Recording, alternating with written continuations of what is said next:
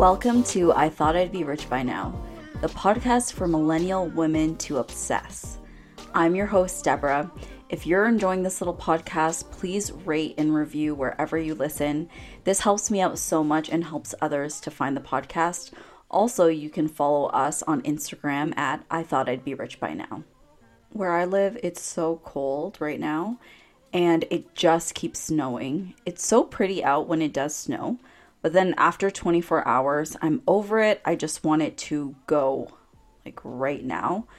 It's just a symbol to me that spring is still so far away. I've been lying to myself a lot lately and saying to other people, like, spring is just around the corner. January was done so quickly, and now February will be. It's a lie. I just am missing the warmth. I want it to be warm enough to go for a walk outside. But Mother Nature just keeps reminding me that I live in Canada, so here we are.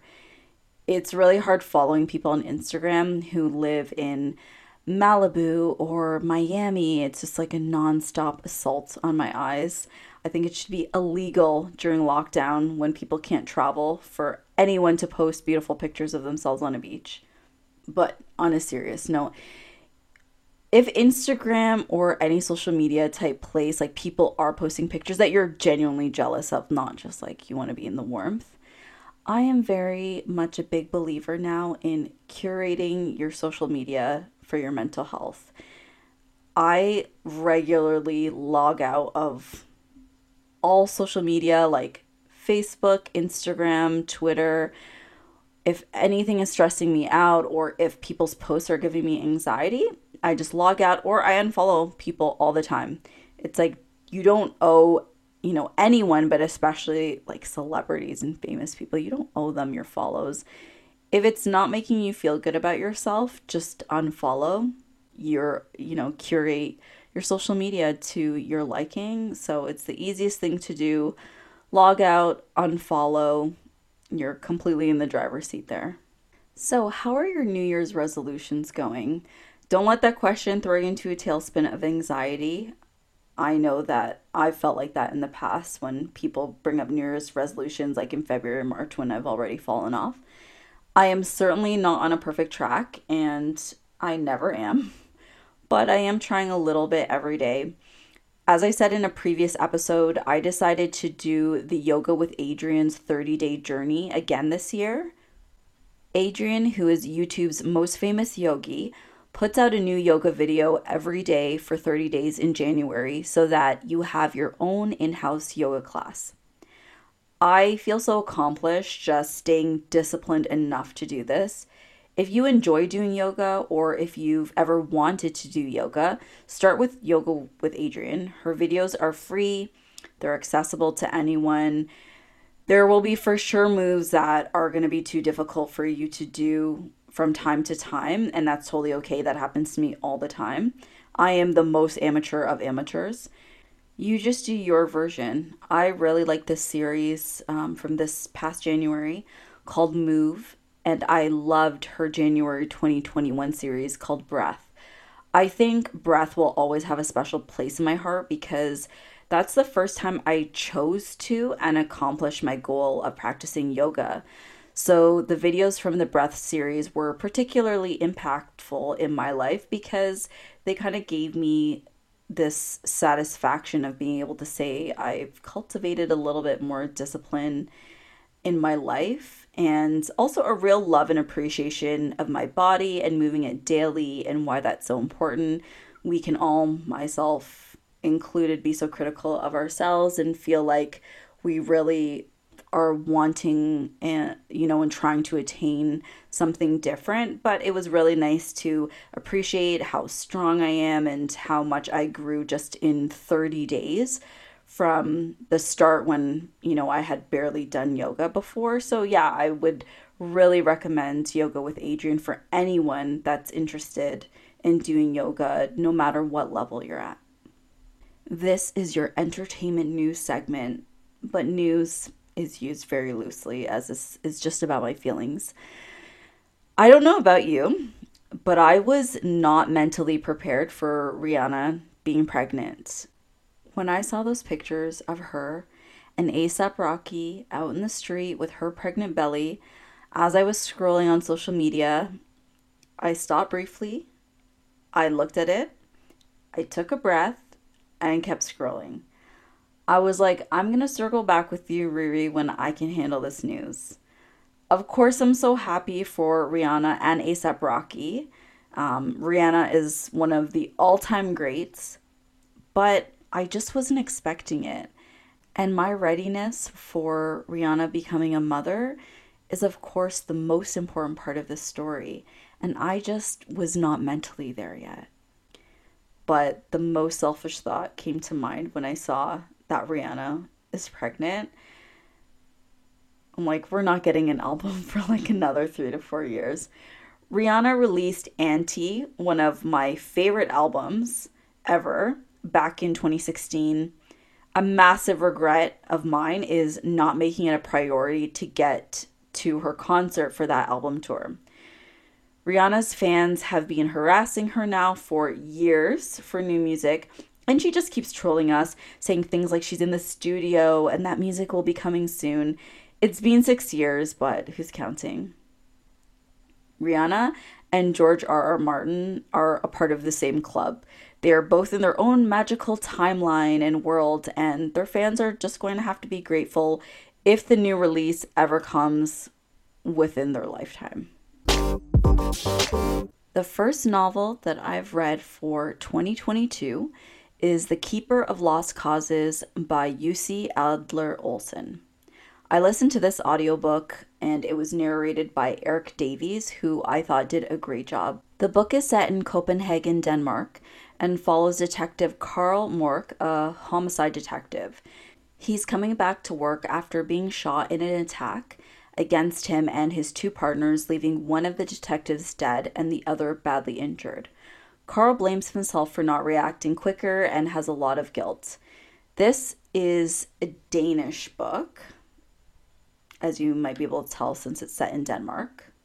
Something I noticed pretty early on is the difference between Carl Mørck versus a lot of other detectives in American media.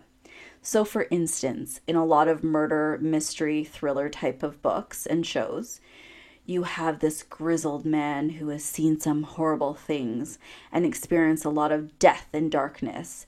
He's gone through a personal trauma. He's probably divorced and he still pines after the love he's lost. But his nagging wife couldn't compete with his passion for crime solving. Why couldn't she just be happy raising the kids on her own? Or maybe she was brutally murdered or died in another tragic way, and her memory haunts him. No matter how old he is, he walks into a room and women can't resist him, particularly women half his age. There's something so magnetic about this damaged man, and you're just automatically drawn to him if you're a warm-blooded woman, especially if you're a big-breasted bombshell. Whereas in this book, Detective Carl Mørck is just a total asshole, and his female co-workers think he's a creep, and his stepson treats him like crap. That actually made me love him and the author more. At least Jussi Adler Olsen created a character that is possibly a lot more true to life. Everyone wants to be nice to the cop that was shot, but Carl Mørck is not the easiest person to work with, and most officers want nothing to do with him. Instead of getting back to his normal job, they assign him as the sole detective in a new faction of the police force called Department Q. This department is supposed to be in charge of working cold cases, and conveniently for his co-workers, Department Q's office just happens to be in the basement, far from everyone else. His first case is that of a young politician who disappeared years ago, and her mentally disabled brother, who's nonverbal, was the last person to see her on a ferry they were both riding at the time. There was some speculation that he may have pushed her overboard, but those who knew her brother said that was impossible. Either way, Carl is going to work the seemingly impossible case since he really has nothing else to do. As literally the only employee of Department Q, Carl insists that they hire him an assistant, and that's where Assad comes in. Assad is a Syrian immigrant assigned to work with Carl to do tasks like cleaning and filing. Carl never expects to get a non-detective who actually has pretty good instincts when it comes to investigative work.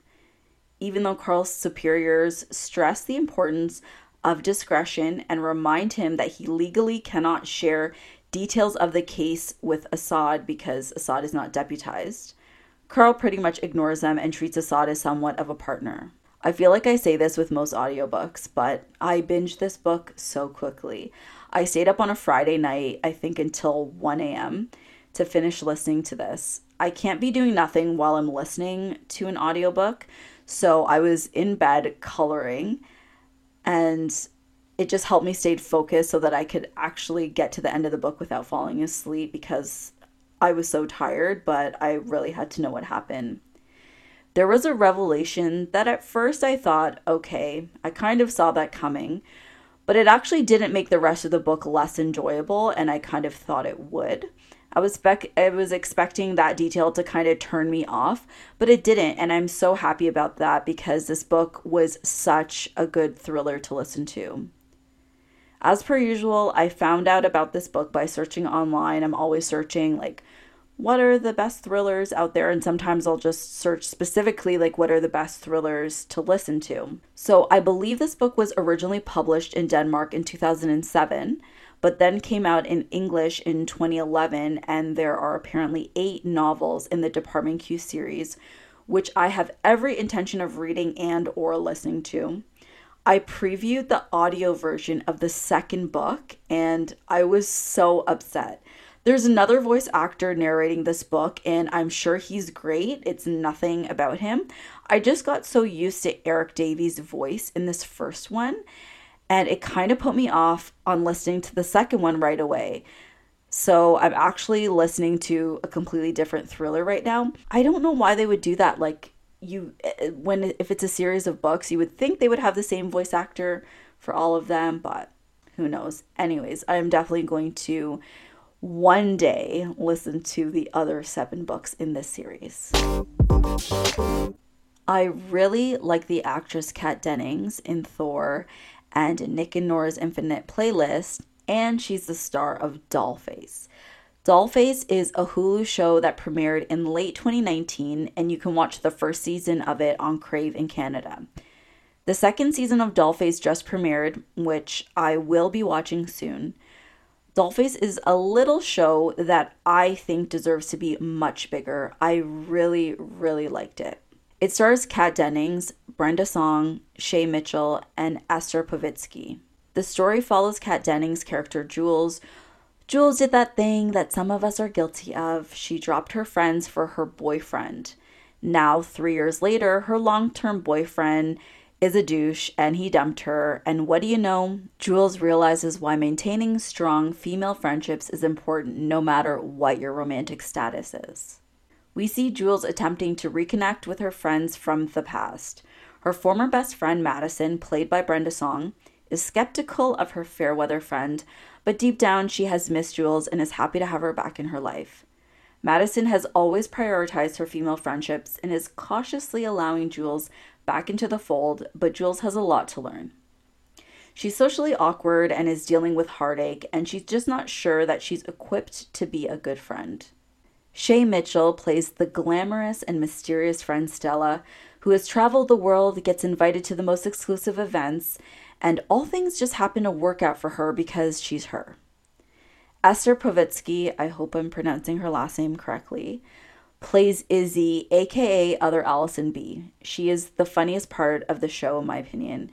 She plays the weird coworker turned friend, a girl who's down for all things and just wants to be part of the group.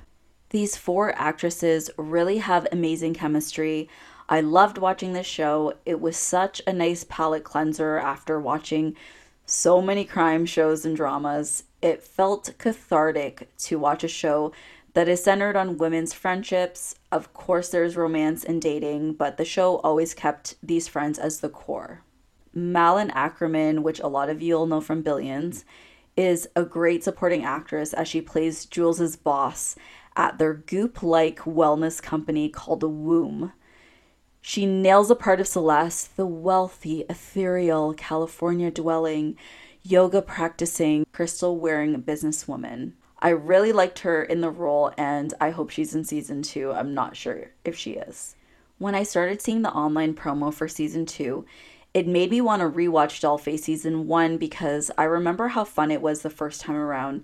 So that's exactly what I did. I watched the first season over again, and I'm happy that I had forgotten so much, which is always nice for a rewatch. I'm a huge believer in the rewatch. You're not interested in any of the new shows out right now? Go back to your old faithful. Those characters, those storylines that you love, they'll always be there for you streaming forever and ever and ever. I love the fact that I'm always so timely. I've got my finger on the pulse of the culture at all times, and that's why I'm watching Dexter. Oh, am I watching the reboot of Dexter that just came out in 2021, 8 years after the show ended? No, I'm watching Dexter from season 1, the show that premiered in 2006. I assume that everyone knows the premise for Dexter, but if you don't know, it's a show about a serial killer named Dexter who kills other serial killers. So it's a win-win, no? Dexter works for the Miami Metro Police doing blood pattern analysis because naturally a serial killer like himself loves gore and is good at this type of work because he partakes in this outside of his work hours. Dexter goes about his days pretending to be a normal person who has regular people emotions and urges, but in reality, he doesn't feel much other than the urge to kill and the desire never to be caught. I remember when Dexter ended years ago and everyone hated the final season and the finale. It was like the original Game of Thrones finale. There was so much hate for Dexter at the time, so I'm actually kind of excited to see what everyone was freaking out over, but at this moment, I'm still in season 1. I remember some parts of it as I'd seen a few episodes here and there back in the day when it originally came out, but for the most part, it's all new to me. There is something so nostalgic for me watching shows from that era, you know, from my early 20s. It reminds me how I feel when I watch old school Veronica Mars. It's the era of flip phones, Ugg boots, trucker hats, and translucent sunglasses. All the women have super thin eyebrows, and little did they know that less than 10 years later, they'd all be trying every trick in the book to regrow their previously thick eyebrows. I didn't know if I could keep watching Dexter though, especially in the first couple of episodes. The director was loving the super close-up shots of body parts cut up. It was making me feel sick. Yes, am I a big baby? For sure. I looked away at those parts, but I'm glad I pushed through. Michael C. Hall is so good at playing a weird, creepy, but hot serial killer. I'm really questioning myself because why am I rooting for him? Okay, it makes it much easier because the people he's killing are killing others, but still, I don't like how I feel. I don't like that he's hot. People are always like, I don't understand those women that become obsessed with serial killers and write to them in prison. And then here we are cheering for Dexter. Dexter originally aired on Showtime and is available to watch on Crave or to rent on Apple TV, amongst other places. So enjoy. I feel so hypocritical, but I have not been listening to many new podcasts recently.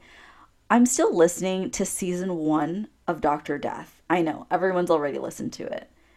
It's really good. It's really interesting, but I'm right at the end. They're taking down the bad guy, and I feel like I'm going to have to power through it because I have zero desire to finish it.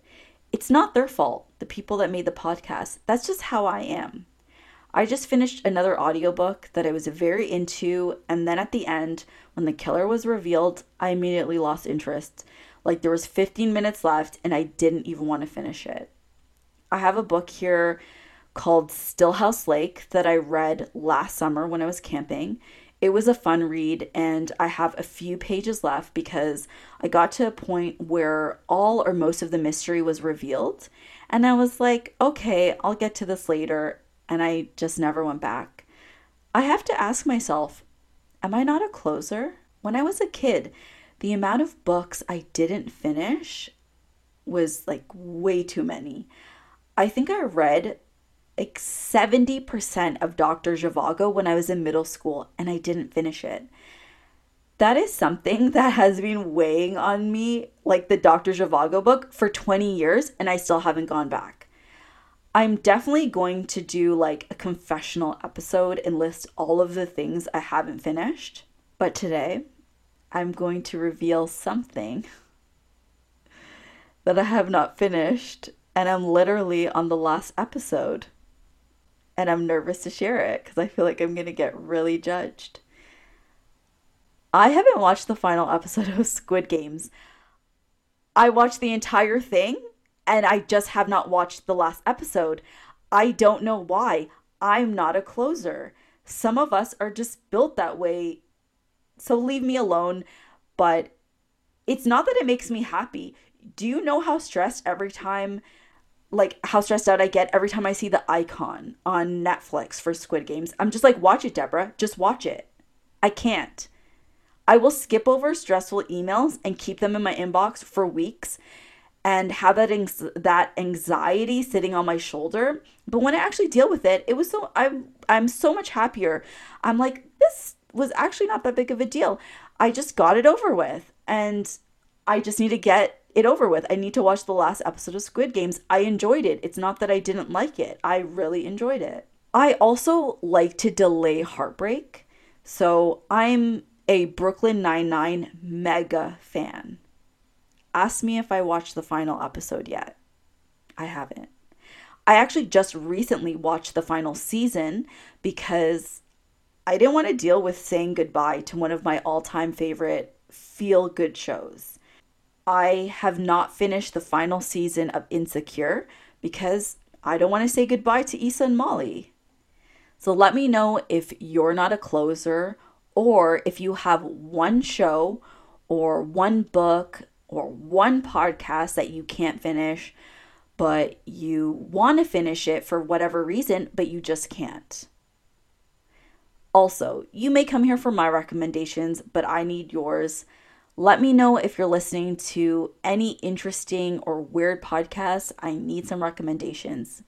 Thank you so much for listening. If you've enjoyed this, please rate and review. I would appreciate it so much. Please connect with me on Instagram, or you can email me at ithoughtidberich@gmail.com. Thank you. Goodbye.